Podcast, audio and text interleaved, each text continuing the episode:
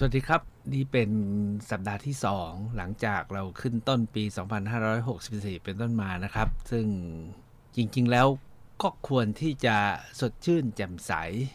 แต่เนื่องจากสถานการณ์พิเศษที่โคโรนาไวรัสโควิด ระลอกใหม่กำลังเข้ามา วันนี้เที่ยวมีเรื่องสำหรับผมเนี่ย ผมอยากจะเปลี่ยนแนวที่ชวนทุกท่านไปเที่ยวนู่นเที่ยวนี่นะครับ ตอนนี้เราน่าจะหยุดพักการออกไปเที่ยวภายนอกกันสักระยะหนึ่ง โดยรายการเที่ยวมีเรื่องกับหมอบัญชาวันนี้ ในฐานะที่ผมเองเป็นหมอ ผมก็เลยอยากจะชวนทุกท่านนะครับ มาเที่ยวกันภายในจิตใจเรากันดีกว่า ผมเองเนี่ยทุกๆปีใหม่เนี่ยผมก็จะทบทวนตัวเองว่าตลอดปีที่ผ่านมาเป็นยังไงแล้วปีนี้จะเอายังไง สัปดาห์นี้ เรา มาเที่ยวกันที่ข้างในตัวเรากัน เที่ยวมีเรื่องกับหมอบัญชา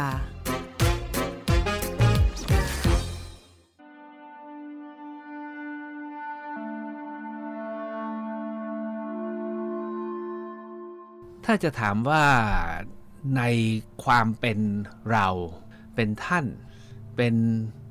นายนั้นนางนี้ เป็นบุคคลนั้นบุคคลนี้เนี่ยเรามีองค์ประกอบที่เป็นเราเนี่ยสักกี่ส่วนอะไรบ้าง ผมเองเนี่ยแรกๆนะฮะตอนเรียนหมอก็มันก็มีกายเป็นหลักส่วนใหญ่เราก็สนใจแต่เรื่องกายอวัยวะของเราที่มีนั่นมีนี่นะครับ แต่สุดท้ายเนี่ยปฏิเสธไม่ได้ว่าชีวิตมนุษย์เราเนี่ยมันมีอีกอย่างหนึ่งที่คู่มากับกาย กับร่างกาย รูปทรง หน้าตาก็คือเรื่องของใจ ส่วนใจเนี่ยก็จะมีปัญหาอีกนะว่าใจเนี่ยอยู่ตรงไหน มันอยู่ที่หัวใจหรืออยู่ที่ใจเราที่อยู่ในสมองมันโดยทั่วๆไปเนี่ยเรามองชีวิตเราเนี่ยก็มีกายกับใจเพราะถ้าไปเที่ยวทางกายเราก็ไปดูได้ดูนิ้วดูหน้าดูตานะครับ ดูผมดูเผ้า ดูนั่นดูนี่ ส่วนเรื่องใจเนี่ยโอ้โหมันเที่ยวกันได้เยอะมากเลยว่าใจเนี่ยจริงๆแล้วใจเนี่ยมัน มันล่องมันลอยนะครับ มันคิดมันทำงานได้ตลอดเวลา เพราะฉะนั้นเนี่ยการตามไปดูใจเนี่ยมันมีพื้นที่เยอะมากที่จะให้เราตาม แต่จริงๆแล้วเนี่ยพอถึงระยะหนึ่งเนี่ยนะครับ มันมีคำคำหนึ่งที่โผล่ขึ้นมา ในแวดวงสุขภาพของโลกเนี่ยคือในสมัชชาใหญ่องค์การอนามัยโลกเนี่ย เขาบอกนอกจากกายกับใจเนี่ยนะครับที่เราเรียกว่ากายเป็นสุข หรือ physical healthy นะครับกับใจเป็นสุขหรือ mentally health เนี่ยนะครับหรือ mentally well-being เนี่ยมันมีอีกตัวหนึ่งซึ่งสมัชชาองค์การอนามัยโลกเขามีข้อตกลงว่ามันมีมิติที่ 3 อันเกี่ยวกับชีวิตแล้วก็อยู่กับทุกคน เขาใช้คำว่ามิตินี้นะฮะคือจิตปัญญา หรือ spiritual อันนี้เนี่ยสำหรับผมเองเนี่ยนะครับ หรือท่านผู้ฟังที่เป็นชาวพุทธนะเราอาจจะเคยได้ยินคำคำหนึ่งที่พระท่านสอนจริงก็มาจากพระพุทธเจ้า บอกว่าการพัฒนาชีวิตเนี่ยมันมีกายภาวนาจิตแล้วก็มีปัญญา มีปัญญาภาวนาด้วย สิ่งที่แวดวงสุขภาพสรุปสุดท้ายเนี่ยว่าด้วยชีวิตเนี่ยมีกายใจและปัญญา แล้วในการพระพุทธศาสนาซึ่งสืบกันมา 2,600 ปีเนี่ยก็มีการฝึกฝนทางด้านศีลคือกาย สมาธิคือจิต ปัญญาคือความรู้ วันนี้เนี่ยผมจึงอยากจะชวนทุกท่านมาทบทวนเชิงแผนที่ชีวิต ที่เราจะมานั่งดูชีวิตของเรา แล้วก็ถามตัวเราเองว่าชีวิตเราเป็นอย่างไร แล้วเมื่อโควิด เข้ามาเยือน อยู่อย่างเช่น เมื่อวันที่ 4 เนี่ย ที่ทางรัฐบาลได้ออกประกาศและมาตรการเพิ่มขึ้นมามากมายเนี่ย เราก็ตกใจกันว่าเพียง 24 ชั่วโมงจนมาถึงเที่ยงของวันที่ 4 มกราคม พบผู้ป่วยโควิด วันเดียว 700 คน จากตั้งแต่เดือนมีนาคมปีที่แล้วหรือมกราปีที่แล้วนะครับหนึ่งปีเนี่ย จนถึงสิ้นปีเนี่ย ก่อนที่จะเกิดการพบใหญ่ระลอกใหม่ที่สมุทรสาครเมื่อเออเมื่อกลางเดือนธันวาที่ผ่านมาเนี่ยเรายังมีอยู่ 4,000 เอง แล้วอยู่ๆวันที่ 4 วันเดียวพบ 700 มองย้อนหลังไปเนี่ยนะครับ ตั้งแต่กลางธันวาเป็นต้นมาเนี่ยพบใหม่เกือบ 2,000 กว่า 2,000 ครึ่งหนึ่งของปีที่แล้วทั้งปีนะครับเพราะฉะนั้นเราต้องกลับมาทบทวนละว่าเอ่อมาทบทวนมาดูความคิดมาดูชีวิตนะดูชุดความรู้ เพื่อจะไปจัดการชีวิตของเรา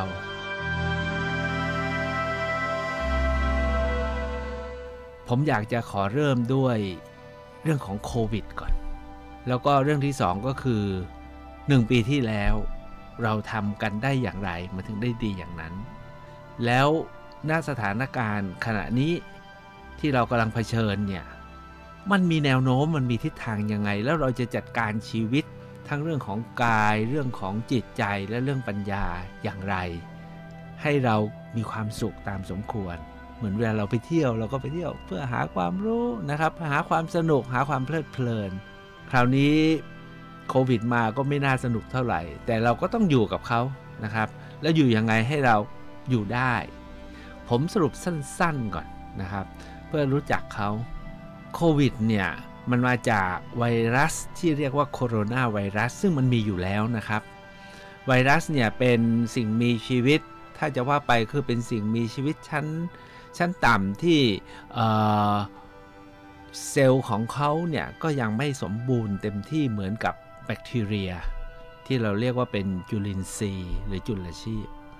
เพราะไวรัสเนี่ยด้วยความที่เขาเป็นสิ่งมีชีวิตที่ยังไม่สมบูรณ์เต็มที่แล้วเขาเล็กมากเนี่ยเขาจึงมีคุณลักษณะพิเศษ 2-3อย่าง อันที่ 1 คือขยายตัวเร็วมาก อันที่2เนี่ยนะครับเขากลายพันธุ์ได้ง่ายมาก อันที่ 3 ก็คือเขาอายุสั้นมากท่านไวรัสเนี่ย ในช่วงเราไม่พูดกันเป็นวันนะฮะพูดกันเป็นชั่วขณะหนึ่งเนี่ยเขาก็ขยายแบ่งหนึ่งเป็น2 2เป็น4 4เป็น8และขณะที่ขยายนั้นเขาก็กลายพันธุ์ไปด้วย มีอายุได้สองสามวันก็ตายไปตัวใหม่ก็เกิดขึ้นแล้วก็ขยายต่อ นี่ก็คือธรรมชาติของไวรัส ทีนี้เจ้าโคโรนาไวรัสนี้เนี่ยนะครับก็เอาว่าตั้งแต่เมื่อปีที่แล้วนะครับ เราก็พบว่ามีบางตัวที่กลายพันธุ์ แล้วก็มาติดเข้ามาในมนุษย์จะด้วยอะไรก็ตาม แล้วเมื่อเข้ามาถึงมนุษย์เนี่ยมนุษย์เราไม่มีระบบปกป้องคุ้มกัน ไอไวรัสสายพันธุ์ใหม่ที่แปลกไปนี้ได้ เขาก็เลยก่อให้เกิดโรค แล้วก็ตอนนั้นเราจำได้นะครับว่าตอนที่เกิดขึ้นที่อู่ฮั่นเนี่ยเราไม่รู้ว่าโรคนี้มันเป็นยังไงมันลงเอยยังไง แล้วข่าวที่เกิดแรก ๆ แล้วปรากฏการณ์ที่เกิดขึ้นที่เมืองจีนก็คือป่วยแล้วแพร่กันพรึบเลย ขณะเดียวกันก็ เจ็บหนักด้วย จนถึงขั้นกระทบต่อระบบการหายใจ หรือถ้าใครมีสุขภาพ มีโรคประจำตัวสุขภาพไม่แข็งแรงก็ระบบอื่นก็ล้มถึงกับเสียชีวิตได้ ถ้าใครจำได้เนี่ยโคโรนาไวรัสรายแรก ๆ ที่ออกมาจากเมืองจีนเนี่ยก็มาโผล่ที่กรุงเทพนี่แหละครับ ประเทศไทยเรา แล้วทุกคนก็คิดว่าประเทศไทยคนไทยเราตายแน่ เพราะเราไม่รู้อะไรแล้วมาถึงแล้ว แต่ปรากฏว่าตลอดหนึ่งปีที่ผ่านมาเนี่ย อันนี้ทุกคนก็ชื่นชมในความสำเร็จในการจัดการ ผมคิดว่าการจัดการโควิดรอบที่แล้วเนี่ยประสบความสำเร็จด้วย 4 มาตรการสำคัญ มาตรการที่ 1 ก็คือ ใช้ความรู้นะครับ หรือใช้ปัญญาเป็นตัวนำเดี๋ยวอันนี้จะมาเกี่ยวกับเรื่องชีวิตนะครับ ที่เราพูดปัญศีลสมาธิและปัญญา ณครั้งนั้นเนี่ยนะครับทั้งประเทศไทยตัดสินใจใช้ปัญญาเป็นตัวนำก็คือ ให้พวกผู้เชี่ยวชาญทางด้านการแพทย์และสาธารณสุขมาทำการวิเคราะห์ แล้วฝ่ายทุกฝ่ายก็รับฟัง แล้วเอาไปถือปฏิบัติ อันที่หนึ่งคือใช้ความรู้เป็นตัวนำและความรู้แบบที่ทุกท่านคงจำได้นะครับ มีการคาดการณ์ว่าถ้าเราทำได้แบบนี้จะเป็นอย่างนี้ ถ้าเราทำได้แบบนี้ก็จะ เป็นแบบนี้ เราดู curve กันว่า curve จะขึ้นแบบพุ่งขึ้น หรือ curve ขึ้นแบบลาด และสุดท้ายเราสามารถทำให้ไม่พุ่งขึ้นแล้วก็ราบ แล้วก็ไปตามอัตราแล้วตอนหลังก็ราบลง จนแนบพื้นมาจนถึงสิ้นปี เกือบสิ้นปี อันนั้นคือความสำเร็จที่เราใช้ความรู้เป็นตัวนำข้อที่สองที่สังคมไทยทั้งสังคมไทยเราทำกันก็คือ ภายใต้การบริหารจัดการนะฮะอย่างเป็นเอกภาพที่มีระบบบัญชาการกลาง ก็คือออกพระราชกำหนดฉุกเฉินประกาศภาวะฉุกเฉิน แล้วก็รวมศูนย์การตัดสินใจนะครับบนฐานความรู้ พอตัดสินใจเสร็จทุกอย่างประกาศตรงให้ทุกคนรับรู้ อันนี้คือสำคัญนะฮะ ไม่มีการปิดบังข้อมูล ไม่มีการไม่บอก มีอะไรเกิดขึ้นบอกให้รับรู้หมด ก็ทำให้ทั้งประเทศเนี่ยมีระบบการรับรู้หรือปัญญาเนี่ยทั่วถึงและเท่ากันหมดทั้งประเทศ ทุกคนตื่นตัวรับรู้เท่ากัน 11นาฬิกา30 นาทีเราก็นั่งฟังสถานการณ์แล้วเราก็รู้รู้เสร็จ ไม่ใช่แค่รู้ มันมีพร้อมกับคำแนะนำว่าให้ทำอย่างนี้อย่างนี้อย่างนี้ กาดจะตก อย่าเพิ่งตกนะฮะหรือต้องทำอย่างไรบ้าง อันนั้นเนี่ผมว่าเป็นเรื่องที่สำคัญเรื่องที่2คือระบบบัญชาเหตุการณ์ที่ภาษาฝรั่งเขาใช้คำว่า incident command นะฮะแล้วก็มีการสื่อสารอย่างกระชับแล้วมีประสิทธิภาพสูง แต่ข้อที่3เนี่ยของคราวที่แล้วเนี่ยนะครับของประเทศไทยเราเนี่ยก็คือมีการมอบหมายอำนาจและความรับผิดชอบ จากรัฐบาลกลางคือไม่ได้รวบอำนาจไว้แต่ผู้เดียวเพียงแต่สั่งการ นะครับ แล้วก็สื่อสาร แต่การจัดการเนี่ยให้แต่ละจังหวัดแต่ละอำเภอ แต่ละตำบล แต่ละหมู่บ้าน แต่ละชุมชน แต่ละบริษัทแต่ละององค์กรเนี่ยเอาไปปรับในพื้นที่ของตัวเองให้พอดี เหมาะสมกับสถานการณ์ ตอนเคร่งครัดก็เคร่งครัดเหมือนกัน ตอนหลังก็ค่อยผ่อนคลายคลี่คลาย โดยอิงกับประสิทธิภาพหรือว่าหรือ อัตราการติดเชื้อและป่วยของแต่ละพื้นที่เราคงจำได้มีเป็นสีนะครับแล้วมีมาตรการต่างๆ อันนี้เป็นการกระจายอำนาจ แล้วการกระจายของสังคมไทย ผมคิดว่าโดดเด่นกว่าน่าจะเกือบทุกประเทศในโลกนะครับ เราคิดว่าเราเนี่ยล้าหลังกว่ายุโรปและอเมริกาแต่ที่ไหนได้ ปรากฏว่ายุโรปและอเมริกาเนี่ยเขาก้าวหน้าไปบางเรื่อง แต่หลายเรื่องเขาเดินไม่ได้ แต่ประเทศไทยเนี่ยเดินได้อย่างมีสมรรถภาพ แล้วเราก็ชื่นชมพระเอกของเรา ในวันนั้นก็คือ 1 คือพวกเราทุกคน อันที่ 2 ก็คืออสมใช่ไหมครับกำนันผู้ใหญ่บ้านหรือแกนนำชุมชน ทุกคนเนี่ยลุกขึ้นมาทำงาน ผมยังจำได้เลยนะครับว่าผมอยู่นครศรีธรรมราชทันทีที่เกิดเหตุเนี่ยก็พบกำนันผู้ใหญ่บ้าน อสมทำงานกันแบบไม่หลับไม่นอน นะฮะตั้งป้อมตั้งด่านตรวจด่านสกัด มีใครโผล่มาตามไปเยี่ยมตามไปตรวจ อันนี้คือ 4 มาตรการสำคัญของสังคมไทยนะครับ อันที่ 1 ก็คือ เอาความรู้เป็นตัวนำอันที่ 2 ก็คือมีระบบบัญชาการเหตุการณ์ พร้อมกับการสื่อสารที่กระชับและมีประสิทธิภาพรับรู้ทั่วถึงเท่าเทียมกัน ข้อที่ 3 ก็คือมีการกระจายอำนาจให้แต่ละหน่วยลุกขึ้นมา ดำเนินการได้ โดยเฉพาะอย่างยิ่งข้อที่ 4 หน่วยพื้นฐานเล็กที่สุดย่อยที่สุดลุกขึ้นมาทำงานอย่างแข็งขัน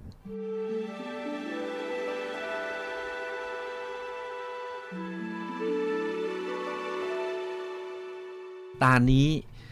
การมาของโควิดรอบนี้เนี่ยนะครับ มีอะไรเกิดขึ้น ผมคิดว่าที่ชัดเจนนะฮะก็มี2อสอย่าง อันที่หนึ่งก็คือ มีการละเลยมาตรการการรักษาความปลอดภัย ขึ้นณบางจุดและบางหน่วย จุดไหนบ้าง ผมคิดว่าก็เป็นที่ชัดเจนนะครับ จุดที่มีการใช้แรงงาน โดยเฉพาะอย่างยิ่งแรงงานจากต่างแดน แล้วน่าจะเชื่อได้ว่ามีการเล็ดลอดเข้ามาแล้วก็มีการ รับผู้ที่ไม่ได้ผ่านการตรวจคัดกรอง หรือกักกันเพื่อสร้างความปลอดภัยเนี่ยเข้ามาอยู่ในสถานประกอบการหลายแห่ง โดยเฉพาะอย่างยิ่งที่สมุทรสาคร อันที่สองมีการปล่อยปละละเลย ตัวเองละนะครับ กับผู้ประกอบการบางบางส่วน โดยเฉพาะอย่างยิ่งที่เป็นแหล่งการพนัน หรือเป็นแหล่ง ที่ยากต่อการควบคุมได้ แล้วก็ปล่อยปละละเลย ดังที่เราเห็นข่าวว่าไปแพร่กระจายขึ้นณบ่อนบ้างณสถานบันเทิงเริงรมบ้าง ทั้งๆทที่รู้กันอยู่ว่าสถานการณ์เนี่ยมันเริ่มกลับมาแล้ว เราพบว่าผู้ที่ไปยังสถานบ่อนสถานเล่นการพนันทั้งหลาย รู้ทั้งรู้ หรือผู้ที่ อยู่ในเกี่ยวพันกับสานประกอบการที่มหาชัย รู้ทั้งรู้ ก็ยังปล่อยปละละเลย ป่วยแล้วก็ยังไม่เก็บตัว อันนี้คือเป็นสิ่งที่เกิดขึ้นในในในผู้คนของบ้านเมืองเรา แล้วก็ทำให้เกิดการแพร่กระจายอย่างขนาดใหญ่อยู่ณขณะนี้นะครับ แล้วรัฐบาลเนี่ยแล้วทั้งสังคมไทยก็ต้องปรับมาขยับใหม่ ท่านคงจะเห็นว่าตอนนี้เนี่ยระบบความรู้กำลังถูกเรียกใช้นะครับ ระบบปัญญากำลังถูกเรียกใช้อย่างอย่างมากอีกครั้งหนึ่งขณะเดียวกันระบบบัญชาบัญชาการเหตุการณ์และการสื่อสารก็กลับมาทำงาน พร้อมๆกันนั้น การทำงานของแต่ละพื้นที่และแต่ละชุมชนท้องถิ่น ก็น่าจะเริ่มกลับมาในไม่ช้านี้นะครับ อันนี้ก็คือ เรากำลังเรียกใช้ประสบการณ์ที่เราเคยประสบความสำเร็จ เพื่อมาจัดการสถานการณ์ที่กำลังกลับมาซ้ำทั้งหมดนี้เนี่ยผมอธิบายยาวเนี่ยเพื่อจะมาบอกว่า แล้วเราจะมาดูตัวเราเองยังไง แล้วช่วยกันยังไง ผมขอกลับมาที่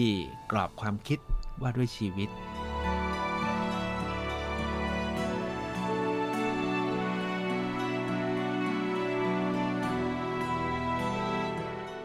ผมถามท่านทั้งหลายว่าในชีวิตของเราเนี่ย ท่านให้ความสำคัญกับ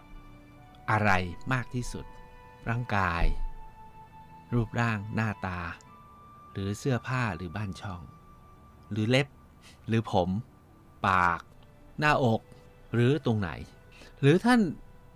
ร่างกายก็ไม่ได้สนใจเอาให้ความสำคัญกับเรื่องจิตใจดีกว่า จิตใจเราแจ่มใสเบิกบานลันลา หัวเราะได้ระรื่น ยิ้ม หรือในยะที่สามที่ผมใช้คำว่าปัญญาก็คือ รู้กับไม่รู้ พูดอย่างนี้ท่านอาจจะงงๆนะฮะรู้กับไม่รู้ อย่างยกตัวอย่างเช่น เวลาท่านป่วยใช่ไหมเวลาท่านป่วยไม่สบายปวดหัว ถ้าท่านไม่รู้ ท่านก็จะวิตกว่าปวดหัวนี้นะ มันเป็นอะไรเส้นเลือดจะแตกหรือเปล่ามีเนื้องอกในสมองไหมหรือติดเชื้ออะไรขึ้นสมองหรือเปล่า เพราะเราไม่รู้เราก็จะคิดไปแล้วก็วิตกไปหมด แบบไม่รู้ แต่ถ้าคนรู้ก็จะว่าอ๋อ มีอาการอย่างนี้ ไม่มีอาการนั้นไม่มีอาการนู้น มันก็ไม่ควรจะเป็นอย่างนั้นอย่างนี้ พวกหมอเนี่ยจะรู้เรื่องนี้ว่าอ๋อถ้าปวดหัว มีอาการร่วม 1 2 3 4 5 ก็เป็นแค่ปวดหัวธรรมดา ถ้ามีอาการร่วมแบบนี้ ให้ตรวจตัวนี้ก็จะพบว่าไม่ใช่นี้เพราะฉะนั้นเนี่ยไอการรู้กับการไม่รู้เนี่ยมันมีความหมายมาก เอายกอีกสักตัวอย่างหนึ่งสมมุติว่า เรามีปัญหาการเงิน แล้วก็ไม่รู้จะคลี่คลายปัญหายังไง ท่านก็มีแต่เต็มไปด้วยความเครียดฟุ้งแล้ววุ่นวาย แต่ถ้ารู้ว่า อ๋อ มันจะคลี่อย่างนี้ ไปยืมตรงนู้นมาได้ หรือพอมีสำรองอยู่ตรงนั้นเอามาใช้ตรงนี้ เราก็จะคลี่และจะผ่อนคลาย นี่ก็คือเรื่องของรู้กับไม่รู้ท่านผมอยากจะยก 3 อย่างนี้มาให้ดูว่า จริงๆ ชีวิตเราเนี่ยประกอบไปด้วย 3 นัยยะที่เราต้องดูเสมอ แล้วดูว่าตรงไหนสำคัญที่สุด จริงๆ แล้วเนี่ยอาจจะตอบยากถ้าจะบอกว่า จะเลือกอันไหนจริง ๆ แล้วทั้ง 3 อย่างนั้นต้องอยู่ด้วยกัน คือกายใจแล้วก็ปัญญาต้องอยู่ด้วยกัน แต่ถามว่าอันไหนตัวที่มีความสำคัญสุด ผมเนี่ยคิดว่าปัญญาเนี่ยเป็นตัวสำคัญที่สุด เพราะเรารู้เราเข้าใจเราก็จะวางใจได้อย่างผ่อนคลาย แล้วเราก็มาจัดการร่างกายของเราได้ แต่ถ้าใจเราไม่รู้เนี่ยนะครับ เราไม่เข้าใจเนี่ยหรือ มองไม่ออกไม่รู้จะทำยังไงเนี่ย ใจมันก็จะว้าวุ่น แล้วก็บางทีเครียดเลย หรือบางทีก็เพี้ยนไปเลยนะครับ ส่วนเรื่องกายเนี่ยแม้จะงามยังไงก็ตามเนี่ยถ้าใจมันว้าวุ่นนะครับ แล้วก็หน่วยความรู้หรือองค์ความรู้หรือความรับรู้ของเราเนี่ยไม่สมประกอบเสียแล้วเนี่ยกายงามไปก็ไร้ค่า เพราะฉะนั้นเนี่ย ผมอยากจะชวนท่านทั้งหลายนะครับ ว่าในภาวะที่เรากำลังเผชิญเรื่องโควิดเนี่ยนะครับ ผมเสนอ 3 เรื่อง อันที่ 1 ก็คือกลับมาดูชีวิตตัวเอง ในมิติทั้ง 3 ว่ามิติทางกายของเราเป็นอย่างไรบ้าง อาหารการกินนะครับ สุขภาพ สมควรไหมถ้าหากว่าเราเป็นโรคมีโรคประจำตัวอย่างที่เขาบอกนะครับ ก็ต้องระมัดระวังไว้ว่าโรคเหล่านี้ต้องห่างให้มาก ต้องลดความเสี่ยงให้สูงนะครับ แล้วก็ต้องเสริมสร้างสุขภาพทางด้านกายไว้ เรื่องจิตใจ อันนี้อาจจะสำคัญมากเลยนะครับ ติดตามข่าวตามสมควรเนาะถ้าเราตามมากจะว้าวุ่นมากเลย นะครับตั้งจิตตั้งใจให้ดี ถ้าท่านเคยฝึกจิตฝึกใจ มีสมาธิที่ตั้งมั่นได้ก็จะควบคุมได้แล้วก็บางคนเนี่ยเขาควบคุมได้แล้วก็ผ่อนคลาย หรือไม่ก็บริหารจัดการให้แช่มชื่นได้ แม้จะมีเรื่องเครียดเราก็แช่มชื่นได้ ผ่อนคลายได้ แต่หัวใจที่สุดเนี่ยก็คือเข้าใจความเป็นไปของเรื่องโควิดที่กำลังเกิดขึ้น สุดท้ายเนี่ยให้กลับมาดูที่ตัวเราว่ากายใจเราเป็นยังไง แล้วความรับรู้เราประมาณนี้ แล้วก็มาดูที่บ้านเราเออบางคนเนี่ยใจไปอยู่อเมริกา ที่มีคนติดเชื้อกันขนาดนู้นขนาดนี้นะครับ ตายกันเป็นแสนแสนแล้วติดเชื้อกันเป็น 10 ล้าน หรือบางคนเนี่ยใจไปอยู่ที่สมมุตินะฮะว่าใจก็ไปอยู่ณนะจุดพื้นที่ที่เป็นไข่แดง แล้วก็ไปตกใจไปตื่นใจอยู่ที่นั่น ถ้าท่านอยู่ท่านก็ต้องตระหนักแล้วดำเนินการตามมาตรการของพื้นที่นั้น แต่ถ้าท่านไม่อยู่ก็กลับมาอยู่กับตัวเอง กลับมาอยู่กับพื้นที่ หมู่บ้านตำบลอำเภอ จังหวัดที่ท่านอยู่ แล้วก็ร่วมกันปฏิบัติการในพื้นที่นั้นนะครับ ถ้าเราสามารถจัดการอย่างนี้ได้ เราก็จะจัดการชีวิตหรือเที่ยวไปใน เที่ยวอยู่ภายในชีวิตของเราท่ามกลางความเป็นไป ที่ตอนนี้เต็มไปด้วย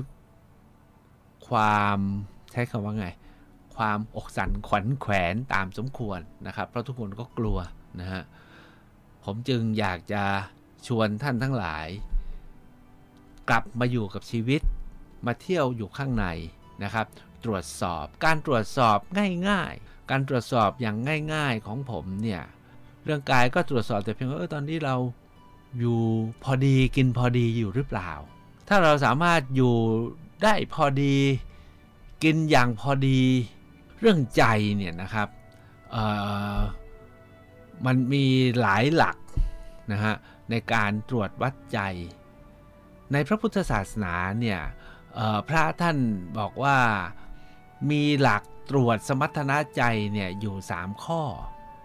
ท่านพูดเป็นภาษาบาลีนะผมขอใช้เป็นภาษาบาลีก่อนนะครับ ก็คือ ปริสุทธโธสมาหิโตและกัมมนิโย ปริสุทธโธก็คือใจใจใสอะนะครับ คือใจไม่ได้มีแต่สิ่ง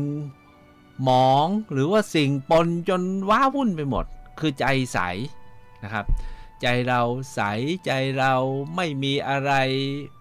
แปด เปื้อนปนเป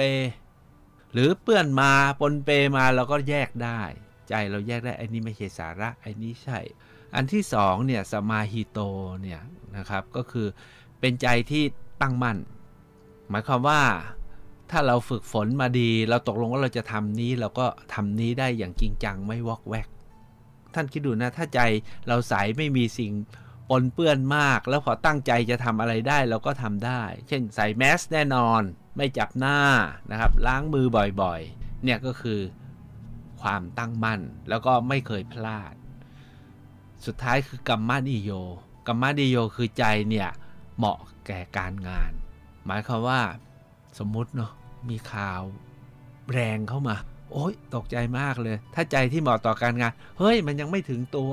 หรือมันใกล้ตัว ก็จัดการให้ดีอย่าไปวิตก นี่คือใจที่สามารถสั่งการได้ จริงๆใจเราเนี่ย ถ้าเราฝึกดีนะเราสั่งได้ ไม่ใช่ใจเนี่ยมันมามาบงการชีวิตเรา นี่ก็คือการดูสมรรถนะของใจ ส่วนเรื่องสมรรถนะของปัญญาเนี่ยนะครับสำหรับชีวิตถ้าเราจะตรวจสอบผมจะใช้อยู่เนืองๆไม่ว่าจะเกิดอะไรขึ้นก็คือ จะตรวจสอบว่า สิ่งนี้เรารู้อย่างท่วนทั่ว แล้วก็เอามาใช้ได้เท่าทันหรือเปล่า อย่างเช่น กรณีของโควิดอย่างเงี้ยเราจะตั้งหลักยังไง เรารู้เรื่องเขาพอไหมผมใช้คำว่ารู้พอนะไม่จำเป็นต้องรู้มากจนเกินไป รู้มากแล้วมันไม่มันเกินพอแล้วใช้ไม่เป็นเนี่ย ผมว่ารู้จะดีกว่า ต้องรู้พอแล้วก็เอามาใช้ได้ทัน ใช้ได้เหมาะสม ใช้ได้ถูกต้องด้วย เพราะฉะนั้นเนี่ยนะครับก็อยากจะพาชวนท่านเที่ยวภายใน พร้อมกับเที่ยวไปนะฮะกับสภาพการของบ้านเมืองขณะนี้ที่โควิดกำลังจะกลับมา แล้วเอาความรู้นี้มาจัดการชีวิต จัดการจิตใจ จัดการความรู้เพื่ออยู่กับโควิดเข้าให้ได้ ถ้าหากว่าใครจัดการได้ดี ก็จะอยู่รอด แต่ถ้าใครพลาดพลั้งละเลยหรือไม่จัดการ ก็อาจจะส่วนติดแล้วจะลงเอยแบบไหน เราก็ไม่อยากจะให้ลงเอยอย่างร้ายแรง เพราะฉะนั้นเที่ยวมีเรื่องกับหมอบัญชาวันนี้ ผมเปลี่ยนแนวเลยนะครับ พามาเที่ยวภายใน เพื่อพร้อมก้าวไปด้วยกัน เพื่อชีวิตครับ เที่ยวมีเรื่อง กับหมอบัญชา